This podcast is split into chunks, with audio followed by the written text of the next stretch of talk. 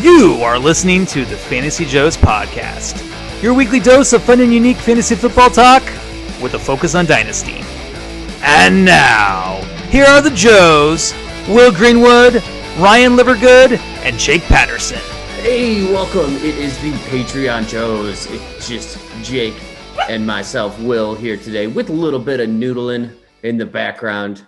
Uh, he's got some. He's got some hot takes on what he believes for dynasty rankings of wide receivers, running backs. I don't know if we'll dive too much into tight ends today or quarterbacks. The quarterback landscape and the way that's that's going to work moving into next year is going to be fascinating, especially with the way that this uh, class is shaping out coming in as rookies. We're not going to have, you know, the the opportunity I think to draft uh, almost get at least guys guaranteed to get a good starting shot uh, in the or um, I shouldn't say guaranteed to get a starting shot because any first round quarterback's probably going to get a shot at some point unless your name uh, is Drew. Not nope nope nope nope the guy from UCLA who was drafted by the Cardinals and then the next year they drafted Kyler Murray.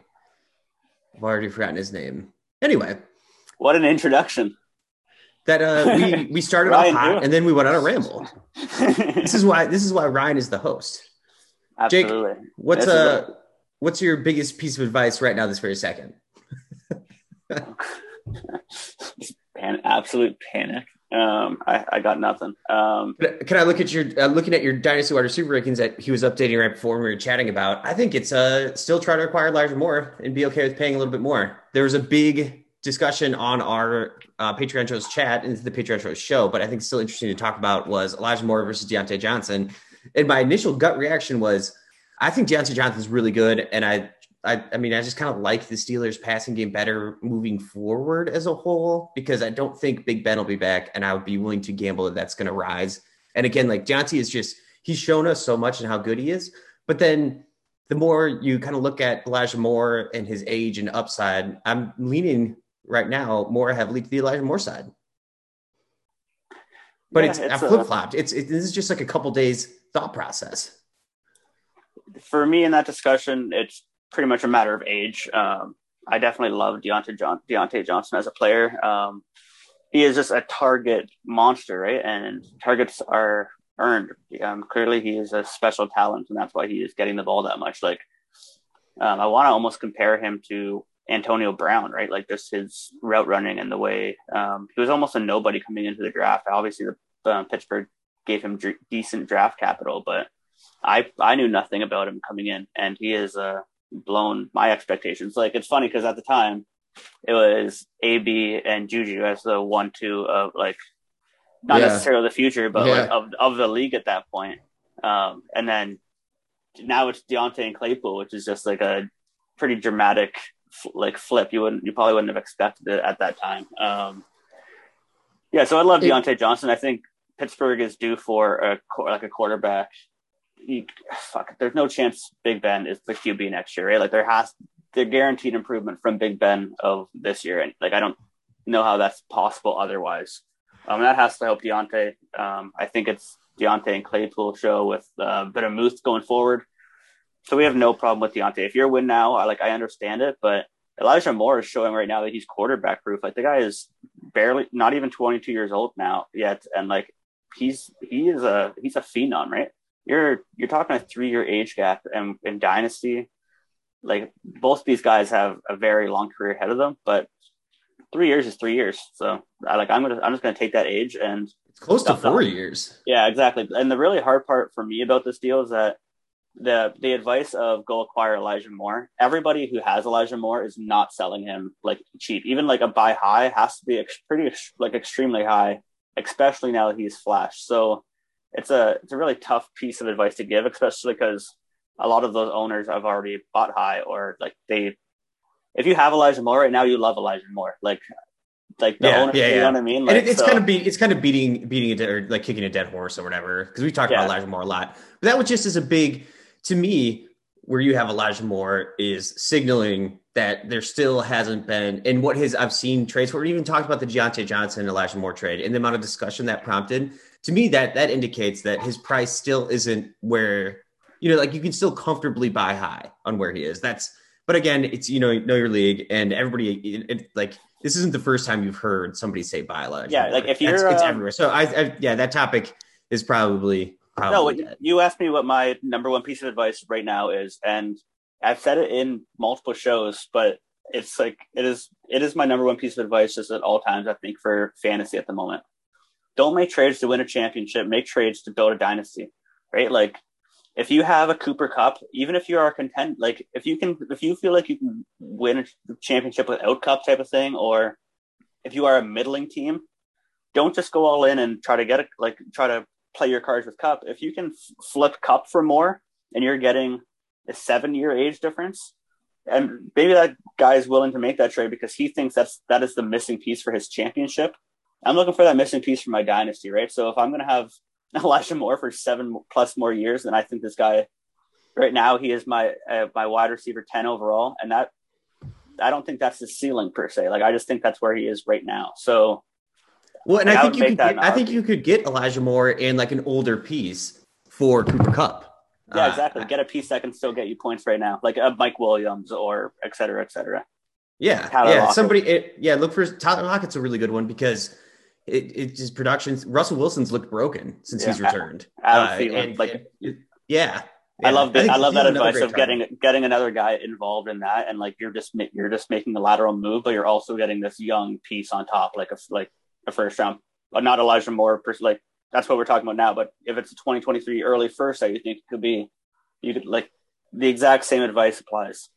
Yeah, and if you're if you're trading future out in a year, uh, Cooper Kupp's going to be a year older. Then you can't assume that Cooper Kupp's going to blow up like he did this season, next season, the exact same way. I mean, he was on a historic pace, uh, and it's Yeah, really it's really tailed off. And we might have missed the window to sell high, but some people are still riding. You know, they'll look at the the total fantasy points scored, they'll sort the list by that, and they'll make their decisions based on what they think they need now for a championship. Uh, another guy that I think that you could look at moving on from maybe after this week, but uh, and I have a little bit harder because he's not too old yet, but uh, you know, like a James Conner. James Conner isn't going to be your championship riding piece. I mean, he could be a good part of it, but if somebody is missing a running back and is down a running back, maybe you can you know kind of move into a deal like that where then you have you're starting somebody that might not be the exact production of what James Conner has, but it's close. Yeah, like like I said, we're update. I'm updating all my rankings, which was uh, very very due because like I feel like it's been since week two or something since I have done it. But James Conner, I moved up my rankings obviously, like because I had him not not super high, um, and he has outperformed expectations through the season. I wasn't moving him crazy high because like it's he's still 26 point like more and a half years old. Like he's going to be 27 with the biggest injury history of anyone at the running back position, and they Arizona could easily um, acquire that position at, um, in this offseason and just not resign him. Right, like he it was a one year deal, so. Right Yeah, now, he's a- my RB thirty nine. Like that's nothing of relevance, but if you can sell him now for anything just based on people going for that championship, like I would do it. Like, Yeah, absolutely. because his his future, and again, I don't. I would be surprised if the Cardinals signed him to a longer deal. I mean, he signed a one year prove it deal and has proved Yeah. it. So Like, yeah, you you What- have a second in your pocket, and the second the trade deadline passes, it's your that value is going like straight down the hill. Like you have to cash that in before your trade deadline passes because he's he's, gonna not be the a- only guy. yeah, he's going to be a very fr- he's one of those players where it's going to be a very frustrating piece to have on your team this offseason. Uh, his trade uh, value isn't going to be high enough for what his production could be, but he's going to be taking up a roster spot on what on. I mean, if a lot of times I feel like roster spots aren't as valuable as people say, depending on how deep your league is. But uh, it definitely he's just you know if you want to move and shake in the offseason, James Conner isn't a mover or shaker. Yeah, what one trend I noticed when I was doing my rankings is those injured running backs that that got injured in the early offseason or mid offseason this year, the Etiennes, Dobbins, Akers, who dropped in the rankings pretty dramatically um, in the offseason because you knew you weren't getting like 17 weeks of production like right off the bat, and that obviously is going to hurt a player's value. We're at the point in the season now where it's it's week 13, like and ev- what running back hasn't got injured, right? Like this is the this is the norm for everybody. So the, uh, these guys have moved up dramatically for me. Um, I have Dobbins, Akers, and Etienne back into uh, like back end RB one territory and passing the other guys because again they're way more, multiple years younger. They have elite profiles, and just because they lost a year doesn't mean that their career is going to be lost. Like if there's if if owners who have somehow scraped through this, had these injuries, somehow scraped through the season, and are looking for that piece to get, get win that championship and like get by, I'd acquire, I'd acquire, I would still acquire these injured guys now because um, I don't think the market has come to terms with the boost in value they're they're obviously going to get the second that they're healthy or the second the offseason hits. Yeah, yeah, I agree. I agree with uh, basically all of that. One player that is definitely scaring me from the my opinion about him at the beginning of the season, and it is because he got a little bit banged up. But Miles Sanders is not producing, is what I was hoping for, is that young running back uh, who is electric, but he has had some the fumbling issues have resurfaced this year. And I wonder if that is because of a lack of, you know, reps and playing time because of his injury, but the fantasy production just isn't there. I mean, his, he's a plug and play in your lineup when he's on your team for the most part, but it's not like a fun start. And we don't have high expectations of what he's going to provide for you. I'm trying but, to uh, pull uh, up the. Again, I've also we've talked about Miles Sanders probably far far too much. Uh, one dynasty uh, running back that you have that I've been reading a lot of hype about is Michael Carter for the Jets. Uh, Carter's young. He's starting to get more and more involvement in that backfield. This last game, I feel like I didn't see him a lot. Um, but bef- the sample size, like right before that, uh, he was definitely trending up, and people were talking about moving future first for for Michael Carter. You have him down. He's just outside of that, you know, that running back two tier, or not yes. tier. Let's just say running back two count, uh, yeah. and down in tier seven, which tier seven isn't a bad place to be, and being you know, having him 26th overall isn't like a terrible place, but I definitely would guess that you are a lot lower than on him than the rest of the dynasty community. Uh, I would like to compare real quick. Let me see if I can pull it up. Um, yeah, it's not, definitely not a hate for Michael Carter at all. Still very young. Um, lacked the draft capital going in as an early fourth round pick. So could they address the position in the offseason? I wouldn't be surprised at all if they rode if Michael Carter and maybe Ty Johnson through next year because clearly they have many many other needs. Um, yeah, and you, I have DLF right up in front of me too, and they have them at 27, so you're actually one spot higher. I might just be wrong about RB what I thought the general yeah. consensus was. So uh, I was looking at, so I have the Superflex rankings pulled up, the top 250. Yep. Um, but it's also like when you got to look at when these people updated it. Like somebody hasn't updated it since November 3rd. So that Michael Carter ranking is going to be a lot lower. If Michael uh, Carter at, blows up for like for the next few weeks, like end of season, obviously I think he's injured at the moment, but if he continues um, the pace he has in the last few weeks before he got injured, um, yeah, he'll probably continue to see an increase. But like you said, like the running back landscape is not terrible at the moment where he, he might be at 26, but he's behind pretty solid, comp- solid guys. Like I got Aaron Jones at 20, David Montgomery 21, Zeke at 22, Sanders, um, right by him, uh, Tony Pollard, James Conner, and then Michael Carter. I feel like Michael Carter versus James Robinson or even a Tony Pollard is is pretty fair because I feel like we've seen we've obviously seen more of the other two at this point, and we're still projecting Carter. I would just want to see if the end of season what he can do. Yeah, I think again, it's going to be one of those until the NFL draft happens and we see how the Jets shake out. It's going to be another one of those pieces that could be a frustrating.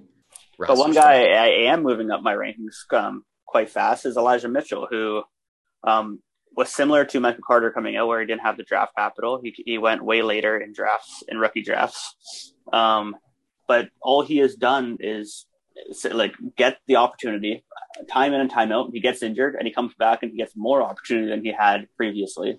So the team is just showing that they they, they believe in him, and he is he's doing fantastic. And he has the profile where even though he was a six six round pick, I believe his like athletic measurables are there. Like he everything shows that this guy can be good, and and the tape is showing that he's good. So I'm uh I'm buying it. Like I don't necessarily think that um, they're going to invest early in the draft come the offseason where it's definitely possible that he could get uh, Travis Etienne um, this offseason. But I just I'd be, I'd be really surprised. Me too, just based on all the injuries that have happened this year um, with him and others, and they just continue to go back and trust him. So, I and he has he has that. started to get more passing game work. I, I, I agree. That was So- one of my biggest gripes, and they've just even you know what I mean. It's a one week small sample size, but its involvement is increased. Yeah, So- and eventually a transition to Trey Lance can be in his benefit as well. So he's a guy that I'm willing to acquire, even if it is like a. I don't want to pay a late first because I think that's like that's a good price to like a fair price. Like I would consider selling for that, and I want to I want to win trades a lot of the time. Um, but if there's a guy like ah, who's a good example, like if I could trade Josh Jacobs for Elijah Mitchell, I would do that in a heartbeat. Um, Yeah, I Kareem- struggle with Kareem Hunt. Jacobs a lot because I want to like Josh Jacobs more than what he provides in happiness for me. I am shocked that he was he's only 23.8 years old. And obviously we have seen a lot in his career in terms of um, volume stats, but he could easily go somewhere that um, lacks and it's competent RB1, right? Like we see it every year where guys like Mark Ingram's get starting roles. And I feel like Josh Jacob could, Josh Jacobs could e- easily be that uh, career guy that he just goes from team to team and gets RB1, RB2 usage. And even though he's not the greatest guy, he gets the opportunity. So Yeah, Uh, I could see. I I think one of the interesting landing spots this offseason for a running back is going to be the Seahawks.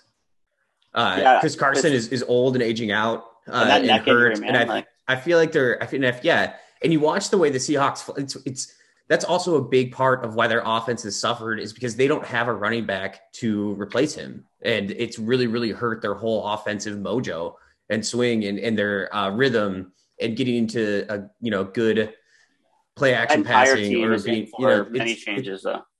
it's yeah the Seahawks are going to be a complete mess this offseason. it's going to no be no first so fun pick. to watch. Russell Yeah. Wilson's going to be angry. Pete Carroll's like 80 years old. Like it's going to be uh it's going to be crazy. It's going to be fun for uh, NFL offseason to follow, track and follow because um, you have to think. We've mentioned it in the, on the pod.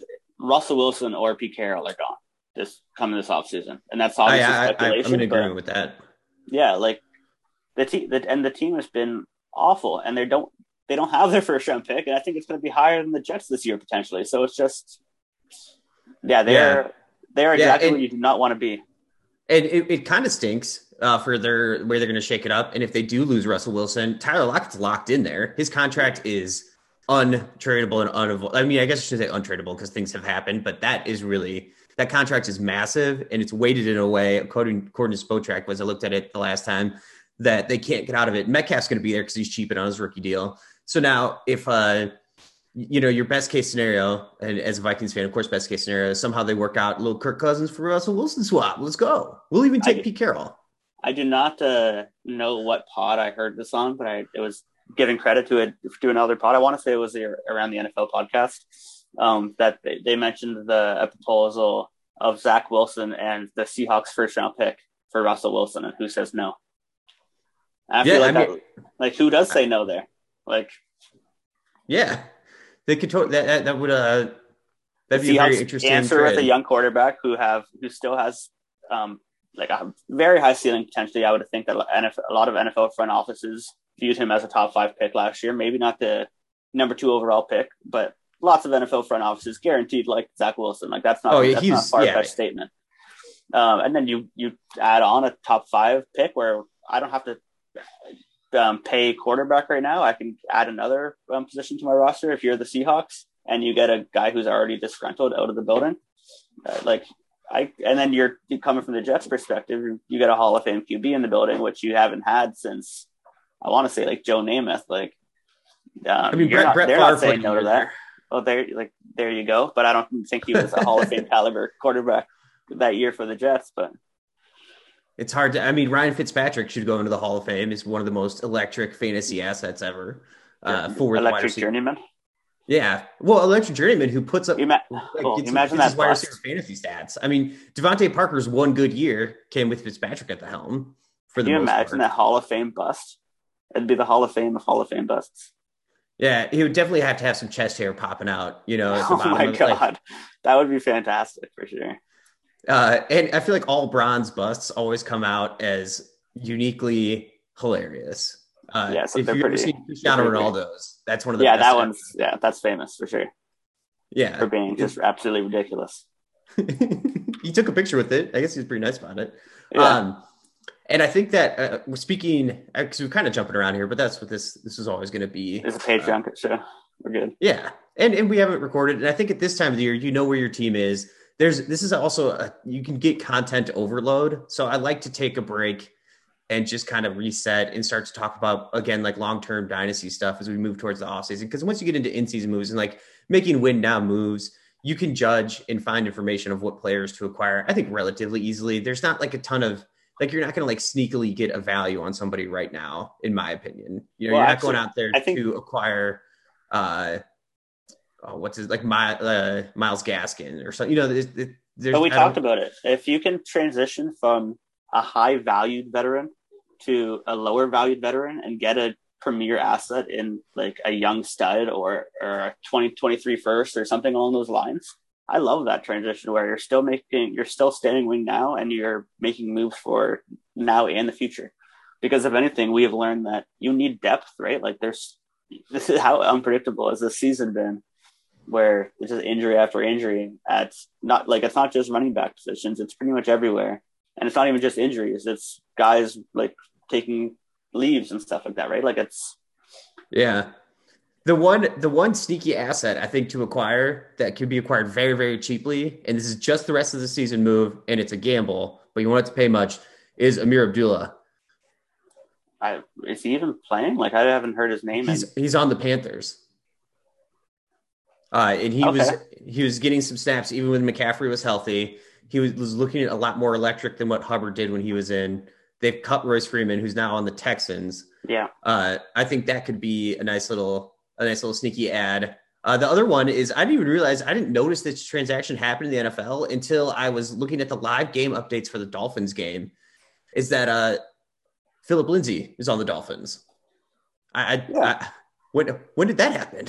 um, I didn't necessarily see him getting added, but I saw I saw that he got cut. And then recently, when I was looking at free agents and drafts uh, in my leagues, anyways, you can imagine that Phillip Lindsay was was available in many leagues, so I, I did notice it there. I'm still just a big fan gonna... of the person Phillip Lindsay, so I want him to do well. And this is just a fantasy, it's fantasy wish casting. But uh, I, Gaskin I, I has been relevant lately. Of late, like he's got 20 points. I want to say three of the last four weeks or something along those lines. So I wouldn't be shocked to see that continue because the Dolphins have actually looked pretty good. Not just um, like Tua has been accurate, but the defense has been playing like lights out. So I would yeah, the, totally see them leaning on this run game. Like RB fourteen right now in the season. Uh, I couldn't get a second round pick for him earlier in earlier this year.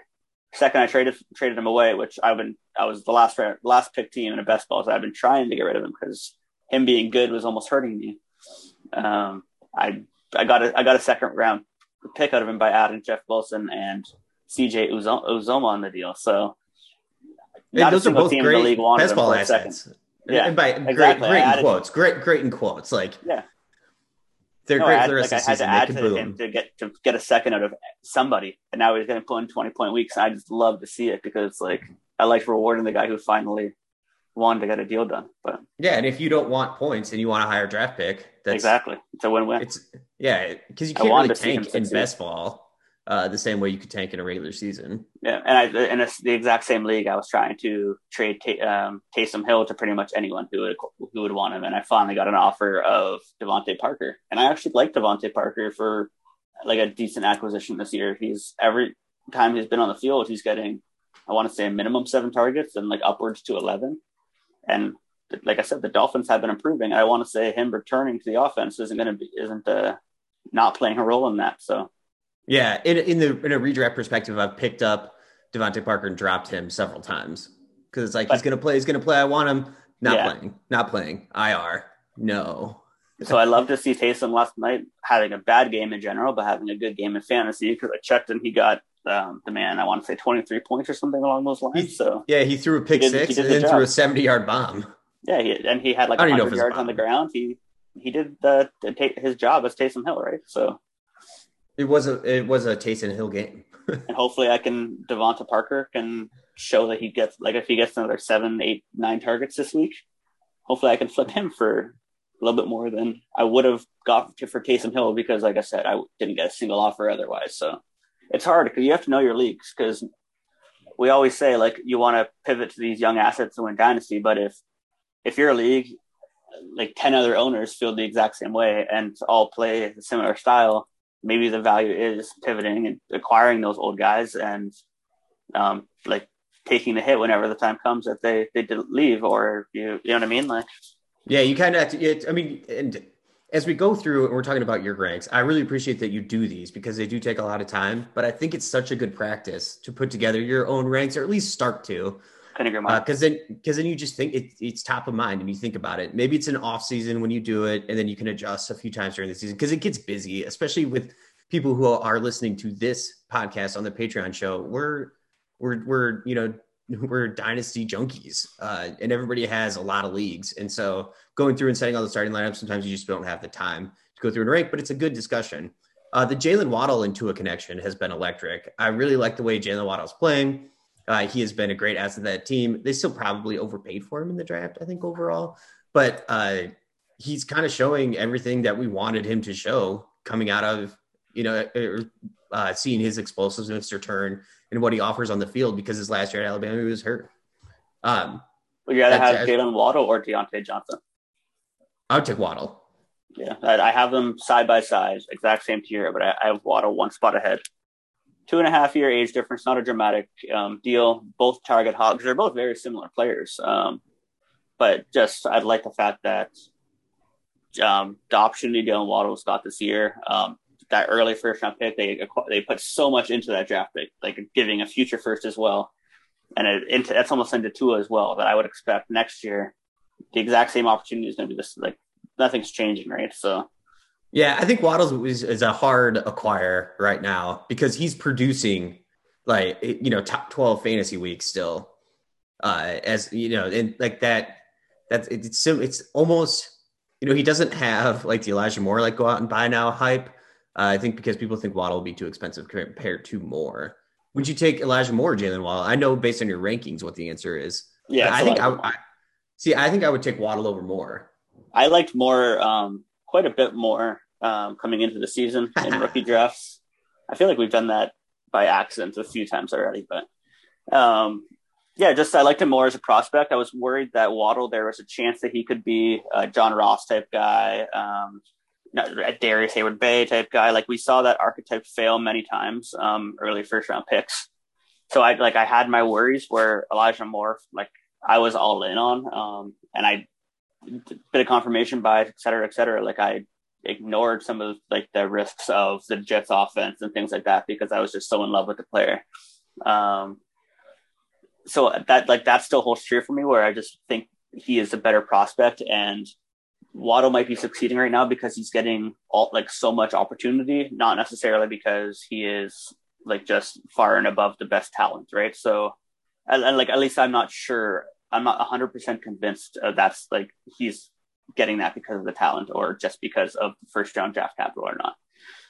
Where more, I feel like he is quarterback proof at the moment. Like he is doing it with Mike White, he's doing it with Joe Flacco. Um, like he's he's been um, the worst with Zach Wilson so far, which like I feel like that ship will will get right soon. So um, yeah, I just I I like Elijah Moore now and career wise. So I have I have them like they're close to each other. They're they're six spots away from each other, but there's yeah, that, and they're the same tier, tier jump so. there. No, they're they're a different tier.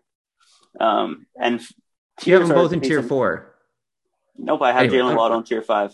Oh, I guess I maybe I haven't updated the the spreadsheet, but regardless yeah, that one. Unimportant between, but it's yeah, he's on the he's a cusper. Yeah. Uh, but like wide receiver all, all 16 really, is great. That's above guys like Diontae Johnson, Chris Godwin, Tee Higgins, Clay, Claypool, Aiyuk, Cooper, Allen. Like I like great talents in the league. So that's not a, a, a slight on Waddle in the slightest. Um, he's like early season Jarvis Landry, Landry right now with the opportunity. Like if you're in a PPR league, like you are loving him right now. So yeah, and you got him probably at a value from where he was going in drafts. I just don't like what like Jarvis Landry's career turned into per se, even though he had like five. Like I, I don't doubt that Waddle's going to have a good career type of thing. Like that's not the. The, he's he's wide receiver sixteen. You know what I mean? Like we we like Jalen yeah, Waddle over here. The big the biggest part with Jalen Waddle as you talk about the pre-draft evaluation is Paul Perticchese from the Saturday to Sunday podcast. Really love listening to that guy. He has to say he still like he said Jalen Waddle was the closest thing to Tyreek Hill he's ever seen. So Yeah, I, like. I don't lump him in with like the that. Hayward's Bay, but like that's the difference of you know consuming information. That's why we have these conversations. You know, like that's why this is fun to talk about and go through.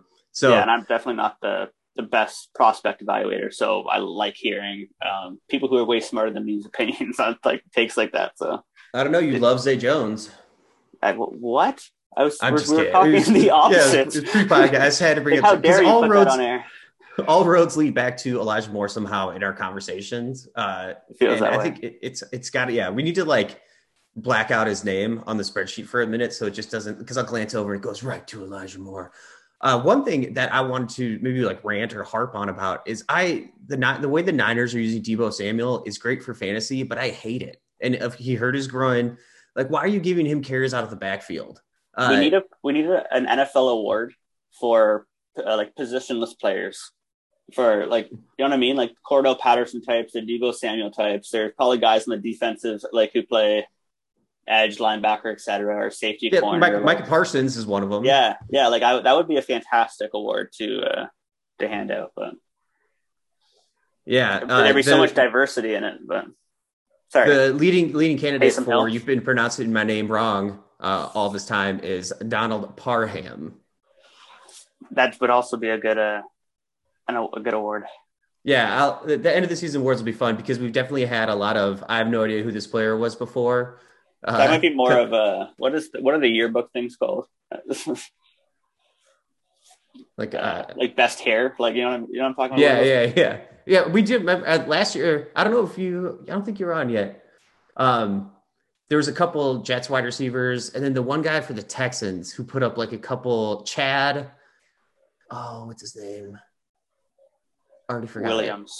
And then there was Jeff Smith for the the Jets was one of the like I've never heard of this guy before. And basically those all come out uh, when I'll have a game on and my wife is watching with me and she'll be like, "Who is that?" And I'll be like, "I have no idea." And so that sticks in my my brain because I feel like our depth of knowledge about NFL players and who's on what roster is pretty deep compared to the average person. Uh, My my wife and I were on a road trip and we are uh, playing a game where we were going through every NHL team and she was trying to name um, I want to say three players on each team or something along those lines. And uh, we were at Edmonton and I was like, "Who's who's the goalie for Edmonton?" And like, it's not necessarily an easy easy answer. Martin. Brodeur. No, no, Patrick not close. Um, and she's like, she had no idea. So I was just trying to give her hints, and I said, "Boring name," and she said the most boring name that she could think of, which was Mike Smith, and she was right. And it was like the funniest fucking thing of our like, because she's like, "Wait, what?" And I was like, "Yeah," and it was uh, we were howling. So, That's awesome. but yeah, yeah, I thought that was a, a relevant story. Yeah. And you know, we got This uh, so I'm pretty much done my rankings. I'm at the like the bottom fifth, like I've almost done the top 50 wide receivers, and ho- like 50 to 80, all the same player. Like not, they're all just the exact same to me. I want to put them all in the same tier, not even rank them. Like I don't. It's uh, just so take hard to nitpick and here. just put it in a tier. like what? Like Jalen Reagor, Amon Ross St. Brown, like Donovan Peoples Jones, Oh. like like Amon Curtis- like- I want Amon Ra to like produce with all the snaps. Like his snap, he's getting all the snaps. someone traded a second round pick in uh in my league this week for him, and I was like, you saw enough recently that you're like, I want to, I, I want Amon Ra right now. Oh, well, I What- traded away Freiermuth to you in a two tight end league for what turned into Amon Ra St. Brown. I think Kenny Gainwell. Which, and you probably regret that. well, yeah, it's two tight end. It's Pat Freiermuth. He's the starting tight end for the Steelers moving forward. I probably saw that tier gap and was like, I need to make a move right now. Well, we were we were going back and forth a lot about it, and I was like, the I, although I like Freiermuth, I also didn't have any exposure to Gainwell or Amon Ra at that point, and I wanted those two. Mr. Moose is now my tight end seven. He Yeah, is- and I, we got Pitts, Kelce, Hockenson, Andrews, Waller, Kittle, Moose. I'm surprised Moose. you didn't move him ahead of Kittle just to see how red my face would get during this conversation. Tempting, very tempting. He's ahead of Noah. Fant, which I think was uh, is of note. Like we've been a huge Noah fan, at least I have been, just with like that athleticism alone, right? But that I offense mean, has been hey. difficult, where it's like anyone, it's Teddy Bridgewater, but just spreading it out, right? Like it could be one week it's Alberto, one week it's Jerry Jeudy, one week it's Courtland Sutton, one week Tim Patrick.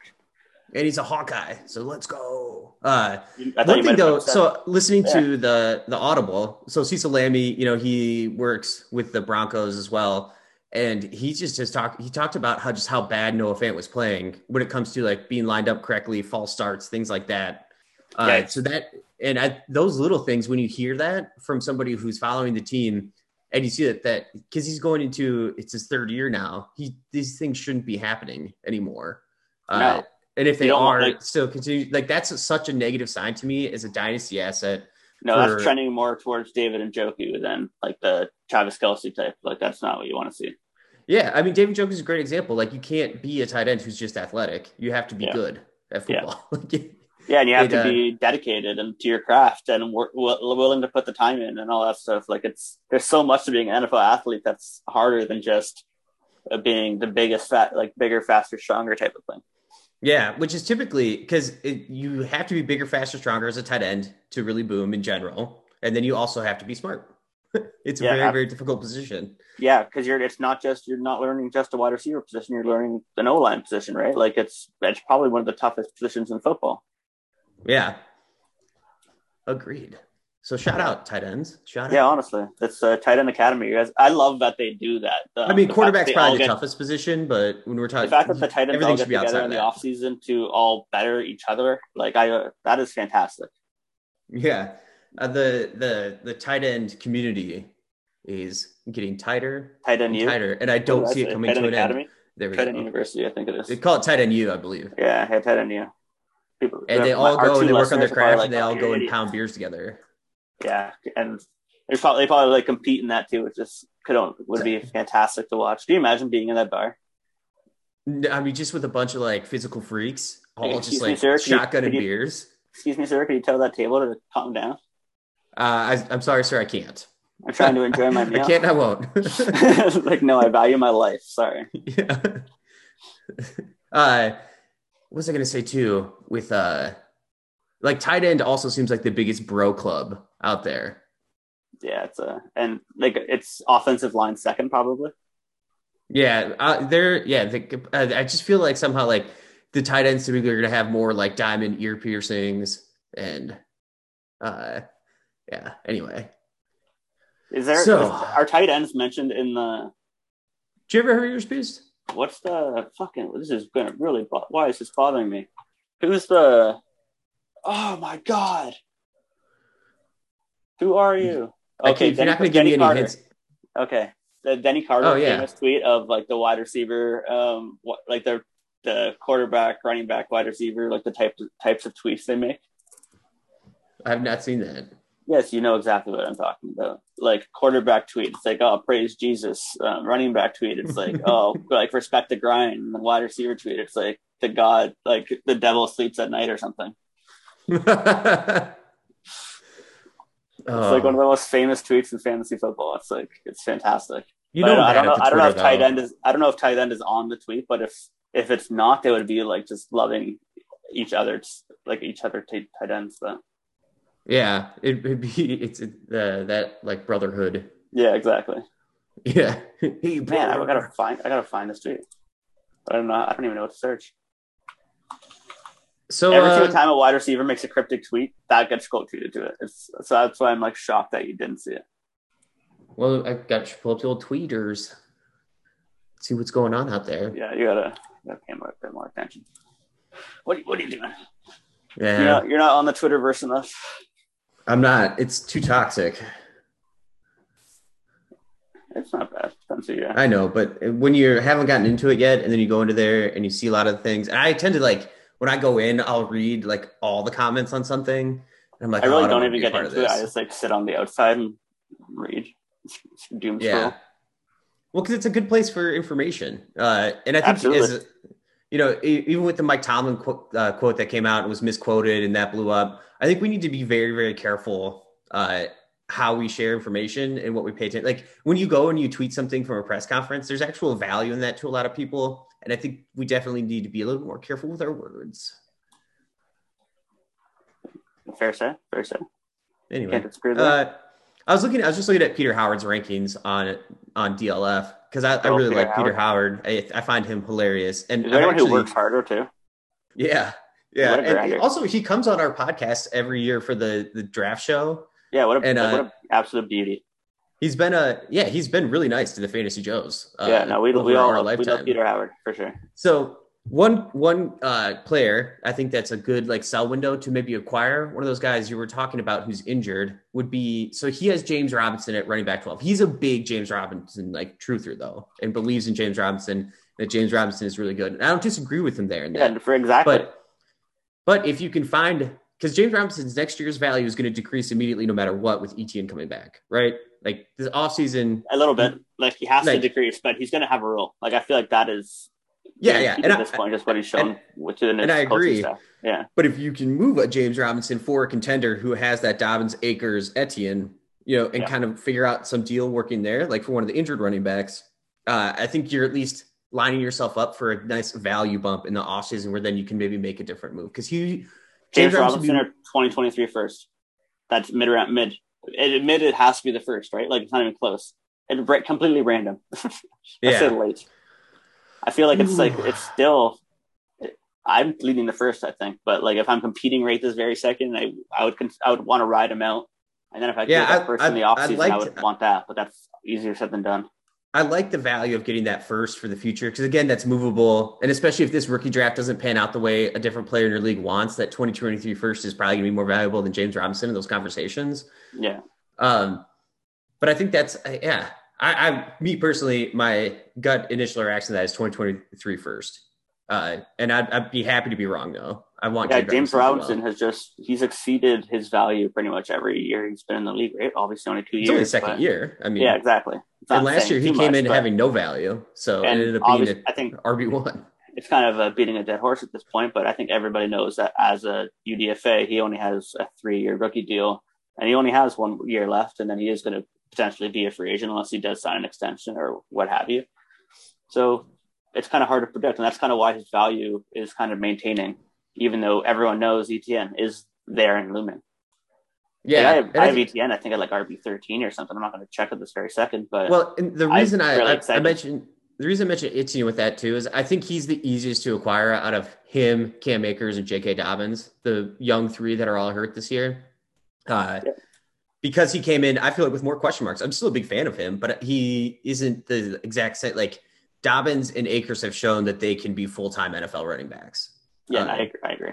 And I think Dobbins going into next year is, uh, you know, he's going to be a, a, top 12 running back pick because of that offense that they're on, and if he's healthy, especially yeah, with our lack of fears about ACLs. Unless unless they draft or bring someone else in, which is entirely possible because are they going to want to go into the next season with two guys coming off of major injuries? You know what I mean? Like that's maybe they bring yeah. in a, a, guy, but they're gonna they're gonna draft somebody in the fourth, fifth round that we're gonna like, and yeah, I'm gonna want to require that guy too.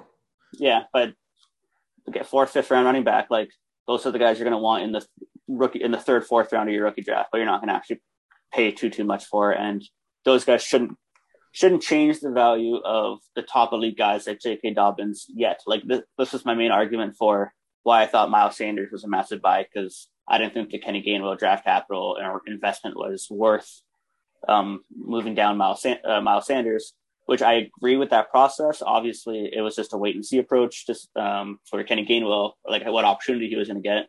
And after we saw that, okay, the draft capital is not going to matter as much in this case, you move Miles Sanders down a touch and move Kenny Gainwell up. And that's for me, I just want to wait and see.